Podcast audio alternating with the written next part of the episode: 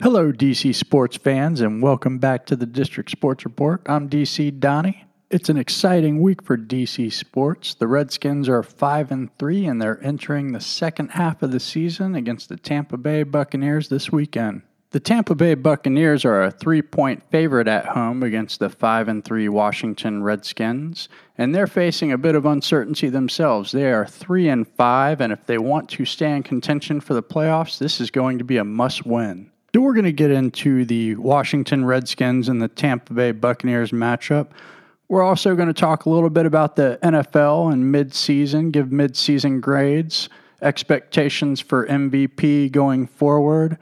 But before we get into that, we're going to briefly talk about the NBA, the Washington Wizards, the MLB with the Washington Nationals, and the NHL with your Stanley Cup champion Washington Capitals.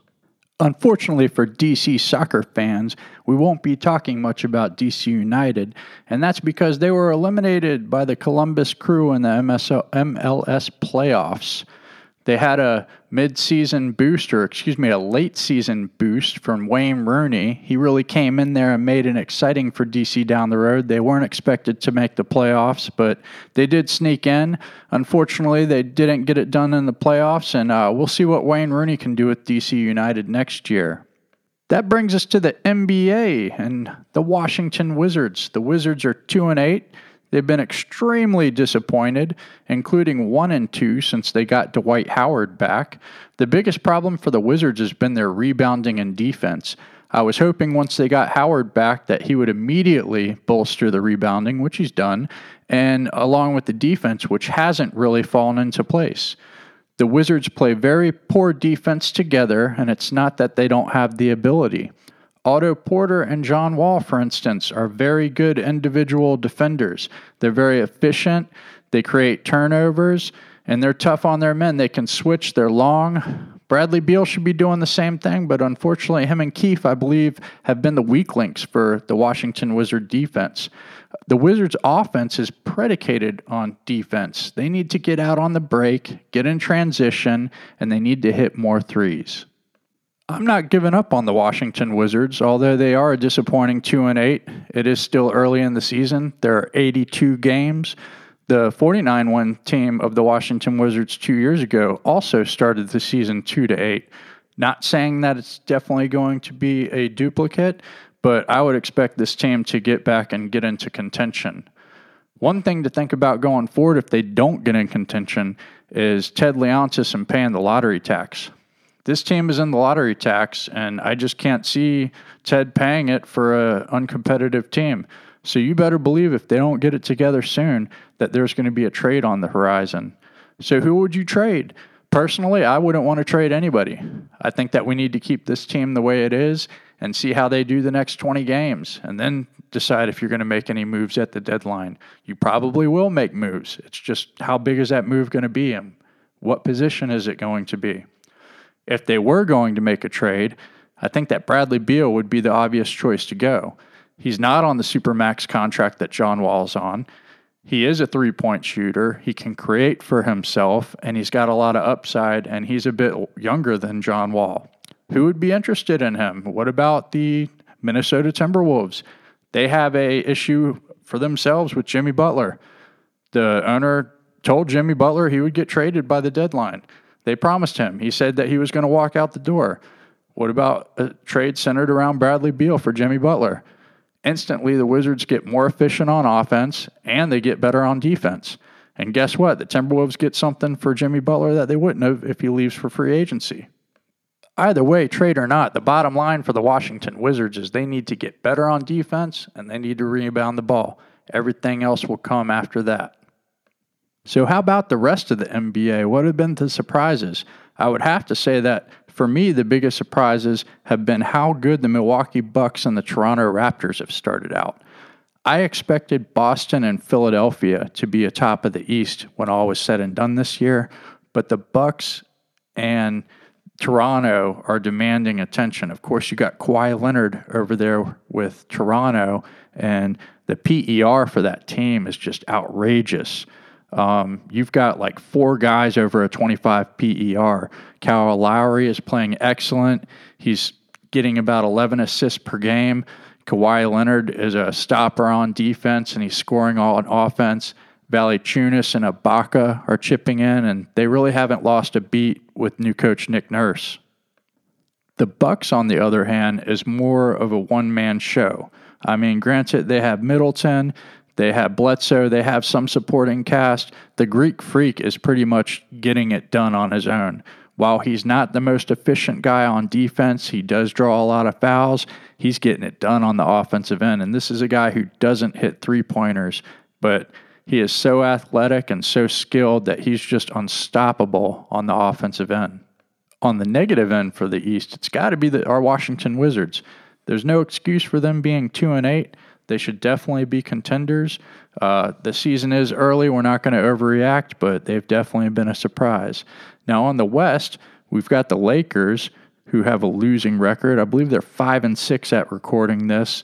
Uh, LeBron James said it's not instant oatmeal. I agree with him, but hey, you're going to have to get it together at one point or another. You play in the Western Conference. Um, if you're not careful, you could look and find yourself in a big hole to have to climb back in, out of. So the Los Angeles Lakers have been very underwhelming to me. I thought they were going to be better. I thought they were going to be better right off the start, but they still have time. Now, the Nuggets, on the other hand, have been a very pleasant surprise, and I didn't even include them into the playoffs. And it's not that I didn't think they were going to be good, I just thought that the Western Conference was going to be loaded.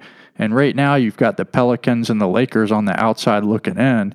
So I guess that's one of the spots where I didn't give the Nuggets credit and didn't keep them in there. But they've been a very efficient offensive team. Nikola Jokic is an absolute stud. He is the best kept secret in the NBA. He's a superstar, and this is going to team. He, they're going to be a team to deal with going forward. They're young, they're talented, and you need to watch out for Denver. But I mean, the Golden State Warriors still stand alone. Steph Curry had a little bit of injury with his quad. Don't know how that serious that's going to be, but the team is loaded. Uh, Klay Thompson broke the record for three pointers recently. He he's gotten off to a slow start, but he proves he can go off at any time. And then you've got the MVPs with Kevin Durant and Steph Curry and Draymond Green, just to throw that in there. I mean, that, that team's unbelievable. They're very well coached. It's a great organization, and they're just going to be tough to beat going forward. But it is a new season for the NBA. Anything's possible, and we'll see what happens when we get to the playoffs. One of the metrics I've been following closely in the NBA this year is what I like to call defensive efficiency. And that's when you combine steals plus blocks divided by personal fouls. Because obviously, typically a steal or a block is a good thing. Oftentimes, it learns to points on the other end. It, it stops your opponent from scoring. Uh, personal fouls on the other end. It gives team a chance to get to the free lo- free throw line. It can put your team in a bad spot. So if you're not disciplined on defense and you're drawing a bunch of personal fouls, it doesn't bode well for your long-term defensive success. So I want to give you an example of deficient excuse me, defense efficiency I'm speaking of. And what got me on this hunch is my brother brought up to me about a week, week, two and a half weeks ago that there's only two players in the NBA over their careers who have had more steals than personal fouls. And those two players were Jimmy Butler and Kawhi Leonard. And those are two people that I believe that uh, most of the NBA community and myself included uh, would regard these two players as both elite defensive players. Uh, they're both two way players. They're how you win in the NBA. It's really important to have two way players in the NBA. 3 and D is huge right now. Uh, Jimmy Butler, not a huge three point shooter, although he is shooting 39% from three this year, which is very good. He's also got a 24.46 PER, his player efficiency rating, which I believe is a very good uh, analytic to cover offensive efficiency. But Butler is a 3.5 to 1.9 ratio with steals plus blocks divided by personal fouls. That's right. He only commits 1.9 personal fouls a game. That's huge. And that's huge for his team. And it's it, it, it's really hard to translate defense with statistics, but I think this is a good way to do it. And I'll tell you who else is elite in this stat this year, and that's John Wall. John Wall, not quite as elite as Butler. He's 3.5 steals plus blocks to 3.3 personal fouls, but he's one of the few people that's on the right side of that one ratio. The aforementioned Kawhi Leonard, 2.25 blocks plus steals, over 1.5 personal fouls per game. These are elite defenders. They're efficient defenders. And I believe that's what you need to win in the NBA. So while the Wizards are struggling now, I think that John Wall just needs to keep doing what he's doing on the defensive end and get those turnovers in control because he does turn the ball over way too much, four times a game to 7.6 assists, and that's just not a good enough turn turnover to assist ratio or assist to turnover ratio. And that's another statistic that's real important to me is how many times are you turning the ball over compared to the assists you're getting and compared to how you're scoring. And John Wall needs to improve that in his game. Uh, he needs to get those assist numbers up. He needs to get those turnovers down and keep playing hard on defense, and and the wins will come. To give you an example of defensive efficiency for big men, uh, one of the most efficient players in the league this year is JaVale McGee of the Los Angeles Lakers. 3.9 steals plus blocks to 3.1 personal fouls. He's also got a 24.24 PER, scoring 14 and a half points a game and pulling down seven boards. I'd like to see JaVale more active on the boards, but his defense and his efficiency for offense has been one of the few bright spots for LA this year besides LeBron James. Three more elite defensive big men for you Rudy Gobert, 2.9 blocks plus steals to 2.5 assists. He's also chipping in 16.4 a game with 13 boards, player efficiency rating of 23.94. He's elite. I brought him up in episode one. I expect him to be a defensive player of the year candidate, all defensive team. Rudy Gobert, a big reason why the Jazz are good. They've gotten off to a little bit of a slow start, but I don't expect that to last into the season. Uh, our next guy, Hassan Whiteside, who got a lot of flack in the offseason and for good reason. He has uh, a lot of people questioning uh, his will. Um, how much do you love basketball? How much toughness do you have? How much are you bringing to your team being on that huge contract? Well, Hassan Whiteside has stepped up so far this year 3.1 block plus steals, over 2.6 fouls. He's at 22.38 PER, 14 points, 15 rebounds. I'd like to have that on my team. He's doing a great job. Uh, the Heat are one of those teams that could be sneaky in the playoffs. I mean, they're managed very well, they're coached very well, and this is Dwyane Wade's last year. So watch out for the Heat. And the last one, uh, no surprises, Anthony Davis. He has three blocks plus steals to 2.7 personal fouls. He's got a 24.86 PER, and he scores 24 points a game and 12 rebounds. Anthony Davis, obviously the most elite big man in the league. He does it on both sides. He plays defense and he's efficient on offense. Why can't we see this guy on a better team? Got to see this guy get traded to a better team. I hope it's my team, but we just need to see him play somewhere else where he'd be more celebrated because they can't seem to get it together in New Orleans. They can't seem to build around this guy. And how could you not? He provides on defense and offense. Best player on on the court against pretty much anyone on both sides. Um, so yeah, that's the wrap up of the, the, the NBA for for this week and the Washington Wizards. The Wizards play tonight in Orlando and hopefully they can do what they should do and beat a bad team. Um, how long is this losing record going to last before we have to see moves made? If we see moves, what are those moves going to be? Because if the if the Wizards decide to uh, just if they decide to tear it down and start over, it better not be with Ernie Grunfeld.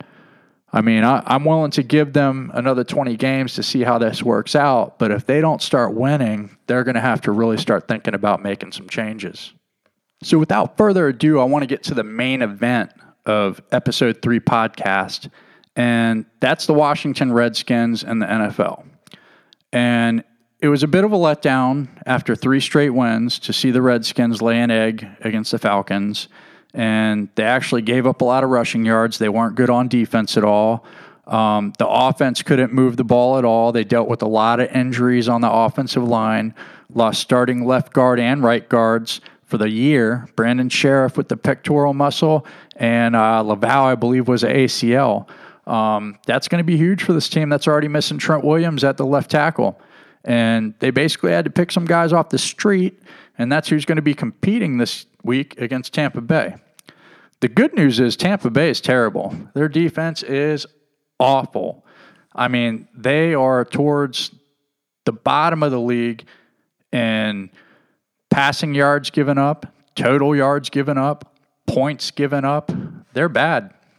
Um, the bad news for the Redskins is Fitzmagic and company can pass the ball, and they're one of the best in the league in that. And they're also one of the leading teams in the league in scoring. So when the Redskins can't score and their opponents are putting up 30 points, they don't have a prayer. All three losses the Redskins this year is when they didn't get out to the lead. The Redskins have not lost 5 and 0 when they take the lead, 0 and 3 when they don't take the lead at the beginning of the game. So hey, I'd be scheming for the beginning of that game and putting a lot of effort into what is the goal for the first drive. Do we want the ball? Uh, do we want to put our defense out there and try to put our offense in a good field position? Uh, personally, I want to take the ball and ram it down their throat. Uh, take what you got on the offensive line. Put Matt Ioannidis over there if you want. I hear he's the emergency backup offensive lineman, and he's a bruiser. I want to run the ball down their throat bootleg, and play action. And that's the key to beat the Tampa Bay Buccaneers. I believe we'll beat the Tampa Bay Buccaneers 27 to 24 on a last minute Hopkins field goal. Hopkins doesn't get enough credit. He's an elite kicker. And I'm glad that we have him. We had a lot of kicking woos for a long time. Well, guess what? That's not a problem this year. And I'm really optimistic and happy about the Skins at five and three midway through the season. Um, this is about as well as I thought it could go at this point. And we've got a, a team that we know can compete every week, or at least we hope they compete every week. And we hope we don't have another repeat of last week. But I think Jay Gruden will have that team ready. And Alex Smith is a leader, winning record as a starting quarterback, and he'll have that team ready to play. And this is going to be a team that's going to be competitive till the end of the year, and they're going to seriously challenge for the NFC East. Uh, to me, it pretty much comes down to the two games remaining with the Eagles, and Dallas on Thanksgiving. You win two out of three of those games, you go to the playoffs. You don't win two out of three of those games, you probably don't go to the playoffs. So this is an important game this week too. We have a chance to go six and three. Six and three sounds a lot better than five and four with two straight losses. So this is an important game. We need to go out and win it. We need to go out and do what DC does, baby. Let's get one for the DMV. Hail to the Redskins. But before we get off of the NFL topic, it's uh, mid-season, mid-season for the Redskins, mid-season for everyone else. There haven't been any huge surprises in the NFL. I totally expected the Saints and the Rams to be very good. I actually picked the Rams to go undefeated and win the Super Bowl, which obviously that's not going to happen. But I'm going to continue to keep them as my Super Bowl pick I think they're going to beat the Saints in the NFC Championship game, and I don't think it's likely anyone else competes. I think Atlanta's got an outside shot. You can't count out Aaron Rodgers and the Packers until they're done, until they're down and out. But it's looking like the Rams or the Saints. As far as the AFC goes, the Kansas City Chiefs have been the hot team. Somewhat of a surprise. They were good last year. Uh, they've been real good this year with Pat Mahomes. And Andy Reid looks like he's just made another great quarterback decision. Dumped Donovan Matt McNabb right on the Redskins before he fell off. And I'm not going to say the same about Alex Smith, but he's done himself well sitting there with Patrick Mahomes. And the, the Chiefs have a high octane offense. What they don't have is a defense. And defense wins in the playoffs, defense wins championships. You might say, Donnie, this is the new age. Offense wins championships. And hey, offense does win championships, but so does defense. And if you put a great defense against a great offense, you know, who knows what's going to happen? Fact of the matter is, I just I don't have the I don't think the Chiefs have a good enough defense to to get by in the playoffs. And while I don't see the Patriots going this year, I think this is the year that they finally uh, fall off. You've got Pittsburgh lurking. They just killed Carolina. Uh, I don't think you can ride off the Ravens and that defense. Uh, the the AFC's got a few teams that could uh, still still make a name. I mean, you can't you can't uh, take away the Chargers. Look at the Chargers. They're, nobody's talking about them mainly because of the Chiefs, but the Chargers are good. Um, the Chargers are six and two, and they're right there. And it, either way, it's going to be a great finish. As I mentioned before, I'm taking the Saints. Excuse me, excuse me. I'm taking the Rams over the Saints. Although I could see it go the other way, and I am taking Drew Brees for my MVP of the year. But I am taking the Rams to go to the Super Bowl, and I think they're going to beat the Pittsburgh Steelers. And not just because of the, the victory that Pittsburgh just had, but that team's got a great coach. They've got a great quarterback. They've been there before and done that. They, they tend to step up when it matters. They've got that winning pedigree. And I just think it's going to be too much for the other teams in the AFC. Uh, I think the Chiefs are going to go out in the divisional round. Uh, I think the Patriots are also going to go out in the divisional round. And yeah, the, the, Steelers are the last man standing for me, or the, they're the last team standing in the AFC. And while I don't think that they'd be able to beat the, the Saints or the Rams in the Super Bowl, uh, I still think it's going to be a pretty good Super Bowl. Uh, so that's my midseason picks. I got Drew Brees, I got the Rams over the Steelers in the Super Bowl. So, one more note on football before we shift gears to the MLB and the Washington Nationals is the game this week with the Philadelphia Eagles and the Dallas Cowboys. And I think this game is going to have playoff implications. I think it's a must win for Dallas. Dallas has to win this game to stay in the NFC East race. I don't think there's going to be a wild card in the NFC East. So this game is very important. And it's one of the few times I'm going to root for the Cowboys because I don't think the Cowboys have what it takes to win the division. I think the Redskins are going to beat them on Thanksgiving. Uh, but I would love for the Eagles to lose. If the Redskins could get a win this week and the Eagles lose and we keep a game and a half lead on them in the NFC East, that would be huge. It puts the pressure on them to sweep us, which I don't think they're going to do. I see the Eagles and the Redskins splitting this year. But this is a major tilt game for the NFC East. I'm going to pick the Eagles to win it, but I can't believe I'm about to say this, but yeah, I'll be. Oh no, I'm not rooting for Dallas. I'm rooting against Philly. That's what I'm doing. I'm rooting against the Eagles because I think it is better for the Redskins to win the East. But here we go to baseball, and we've got free agency, which has actually already started, but unlike some of the other sports like basketball and football, it's not off to the races in baseball. They're having their owners meeting right now, right down the road from me in Carlsbad, California. I'm actually only about 40 minutes away from those meetings that the owners are having and the general managers for baseball. I should go down there and see if I can find Rizzo and give him a, few words of advice. But uh, on that topic and the Nationals, I think there's been very little publicity around the amount of money that the Nationals will likely spend on their payroll this year. They spent a little over 180 million in the last 2 years on their payroll and currently they only have like 80 committed for next season.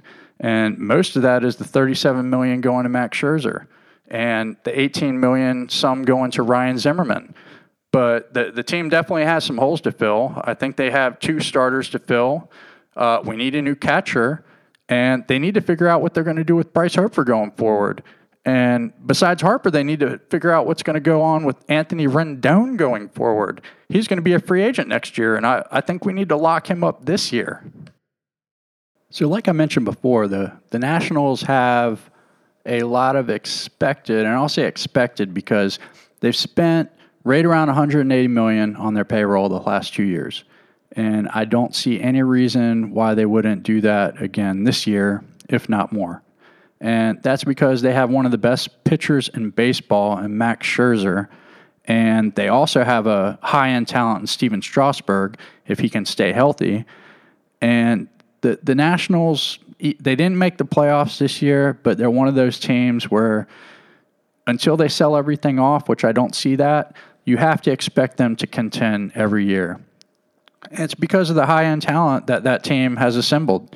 I mean, we've got Max Scherzer, we've got Stephen Strasburg, we've got Joe Ross coming back, who hopefully can be effective and be at least a third or fourth starter this year. We've got Sean Doolittle coming back on a very reasonable $6 million contract. We just signed Trevor Rosenthal away from the Cardinals. Uh, the Nationals love to sign pitchers coming off Tommy John surgery, which is the case with Rosenthal. They get him at a very reasonable 6 million a year. They've got Howie Kendrick coming back, who can play a little bit of outfield. He can play second base for you. I recently heard that Rizzo said that he's comfortable going into the season with Kendrick and Difo as the second baseman. You also have Adam Eaton for the next two years. Uh, he's locked up at a very reasonable number. I think it's eight or nine million. You have Connor, or excuse me, you've got Tanner Roark coming back, who he had an off year, but hopefully he can at least fill in as the fifth pitcher, and hopefully that one of our younger guys uh, in AAA or AA can move up and be a realistic option for the Nats going forward, like uh, Fedde. What's Fedde's timeline? Is he going to be able to play? But again, it always goes back to the money $100 million of possible money to spend. And you've got to save some of that for Anthony Rendon because he's a free agent next year. How, how much is he going to command? I, I, would imagine Anthony's going to make at least twenty million a year, probably somewhere between 20, 25. Um, you would hope they would lock him up long term, five, six years at least. Uh, what's going to happen with Bryce Harper? Uh, today, I hear that the, the Cubs are willing to trade anyone on their team. They said they're even willing to trade Kris Bryant.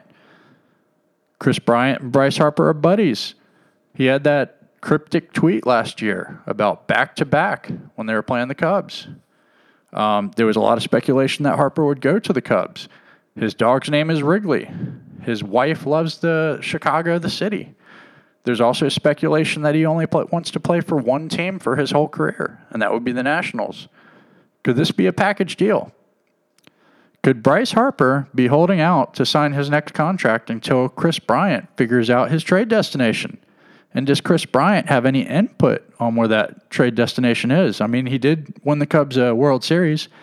I would hope if you're telling all your players we're willing to trade all of you away and rebuild, that you would accommodate them somewhat. They won you a championship. So, what if the Nationals made a trade for Kris Bryant? What would that cost? Would we move Kris Bryant over to first base? Could, can he play second? I mean, it, it's not a terrible idea to investigate. He's a top end player. And if you trade for Kris Bryant and you bring Bryce Harper back in that package deal, that, that team is loaded. Because don't forget, we've got Juan Soto, we've got Victor Robles, who should be making an impact this year. And you fill in the gaps with some pitching. And not that I'm just saying you have to fill in the gaps with the pitching. I mean, you need to bring in good pitchers. But at that point, that's basically all you need to do is go out and sign some depth at starter and uh, sign a few more relievers, and we're good to go. I'm not saying I'm advocating for that route. Um, I don't think that Bryce Harper is worth the contract that he's going to receive. I think that we'd be better off signing three starting pitchers for that money. But it isn't a terrible idea. And I'm not saying that I would hate to have him back. If you could get Kris Bryant and Bryce Harper, I think that you have to do it. Now, if you don't go that route, maybe you don't even have the choice. Maybe Harper doesn't even give you a chance to match an offer he gets from another squad. Maybe he goes to the Dodgers or the Giants or one of these other teams we're hearing about. So, what do the Nats do then? What do they do with all that expendable payroll that they're not using on Bryce Harper? We still have a whole lot catcher. Wilson Ramos is out there. Loved former national Wilson Ramos. I'd love to have him back. I'm thinking that you, you could get him about two years, 12 million a year. The other option is uh, JT Realmuto from the Marlins. The word on the street is that he wants to get traded and that he might get moved this offseason. And the, the Nationals have been a potential landing spot for him for two years. He's the best pitcher, or excuse me, he's the best catcher in baseball. I'll take him. Uh, he's under team control for two more years. So that's one of the big moves I'd like to see us make.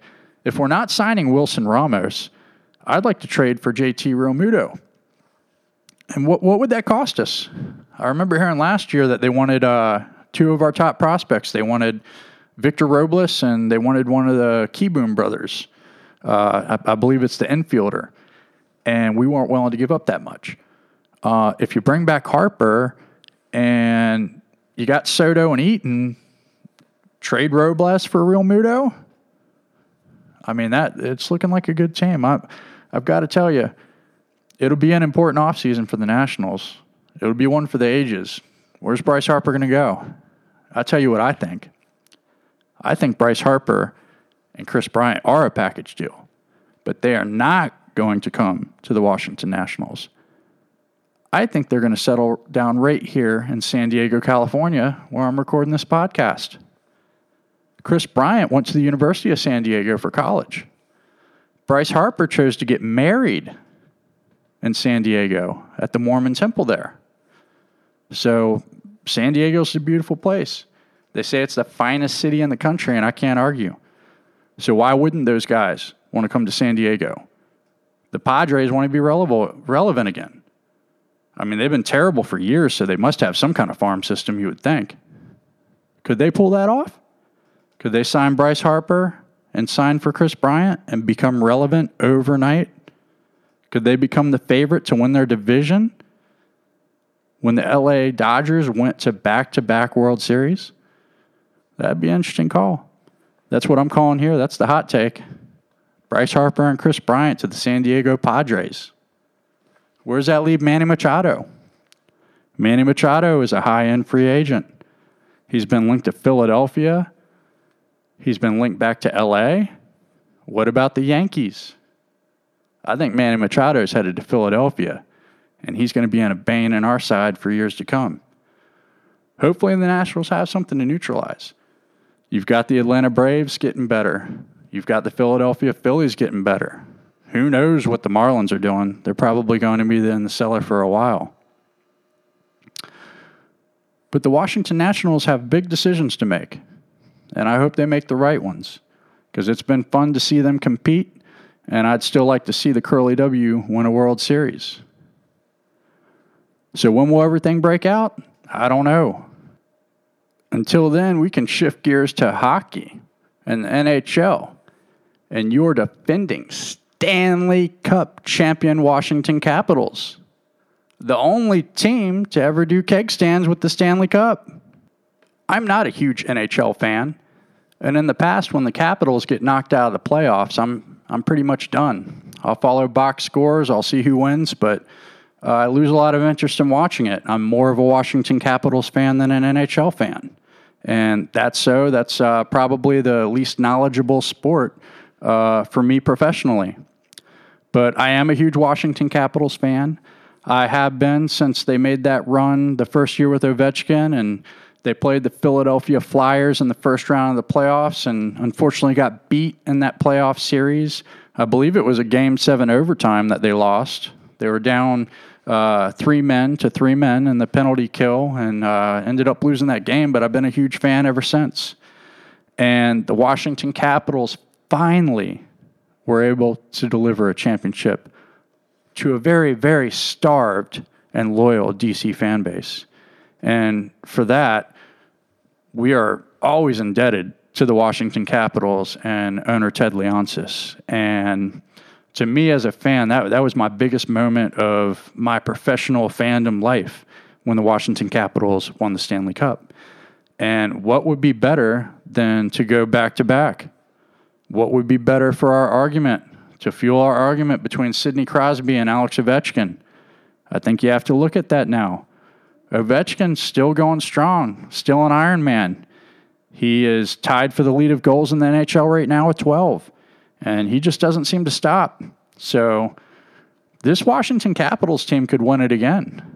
The, the big storyline for us as Capitals fans is they decided not to bring back head coach Barry Trotz. Now they had uh, Reirden in the in the wings, and he was expected to be a, a head coach at some point, and it, it, it kind of felt like a Sean McVay, Jay Gruden situation. Uh, only Jay Gruden, of course, never won this, never won a Super Bowl. But I think the Capitals made the right decision in keeping the young guy in Reirden and letting Trotz walk. Um, can't say that definitely was the right decision, and, and Barry Trotz has got those Islanders playing well. Uh, right now, they meet, they lead the Metropolitan Division by one point over the Capitals. They've got 18 points. The Caps, Blue Jackets, and Flyers are all tied for second with 17 points. Uh, it seems to be a very competitive East this year with uh, Tampa Bay at the top. They've got 25 points and they've been crushing. But we all know that it really doesn't matter for hockey until you get to the playoffs. And once you get to the playoffs, anything can happen. You can have an eight seed beat a one seed.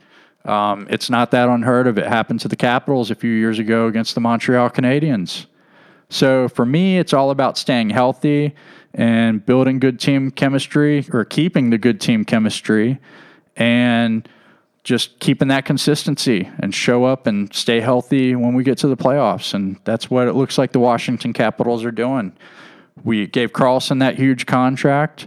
Uh, he got that eight year, I believe it was $64 million contract. And uh, it was questioned a little bit, but I think the Caps made the right move in bringing Carlson back, and he seems to be rewarding the team. He's stepping up big this year. He's scoring goals. He's getting assists, and he he's one of the Caps' major point producers this year with 18 points. To go along, he's got five goals and and 13 assists.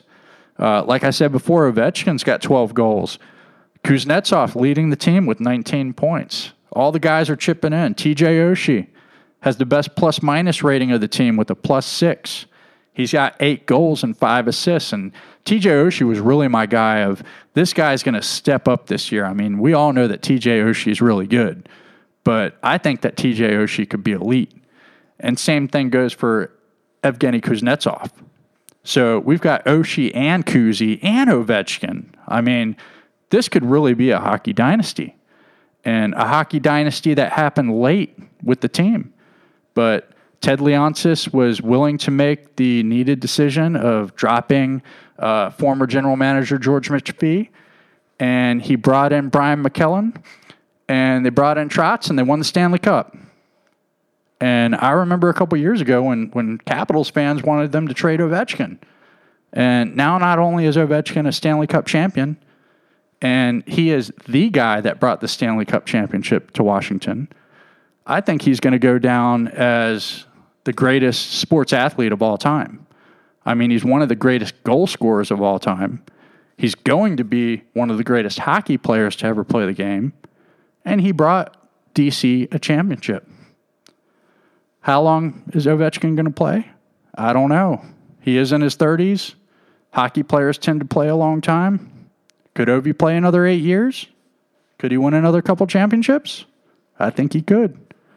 Either way, we've got a great team to watch the Washington Capitals, and it's a fun time here in DC.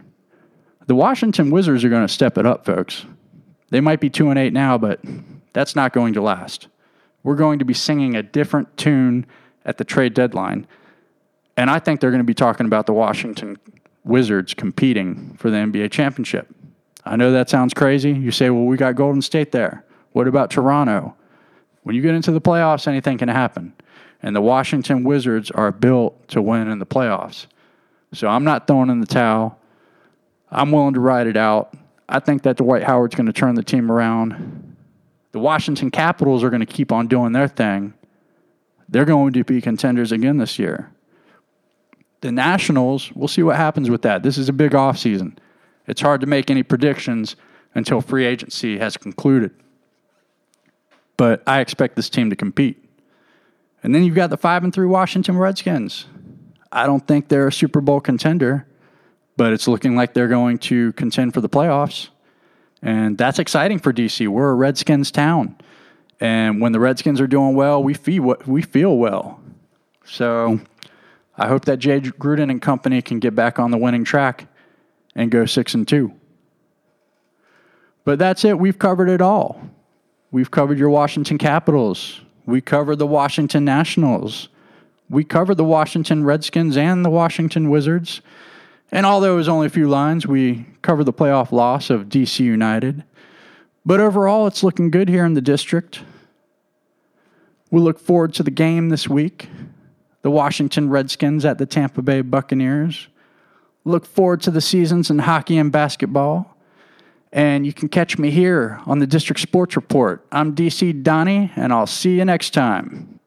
But wait, don't go yet. I actually have a question to ask you listeners. We want this to be an interactive show, an interactive show of DC fans or others. We welcome the foes. It's my goal to have weekly guests, whether that's to debate a foe of DC, of the District Sports Report, and one of our teams, or bringing in one of the friendlies and talking about the teams with them. I want your feedback on Facebook. Uh, follow us. We're getting on Twitter. So that's Facebook, DC Donnie. And on Twitter, it's at DC Donnie Sports. Get on there. Tell us what you think about the show. Comments are welcome, criticisms.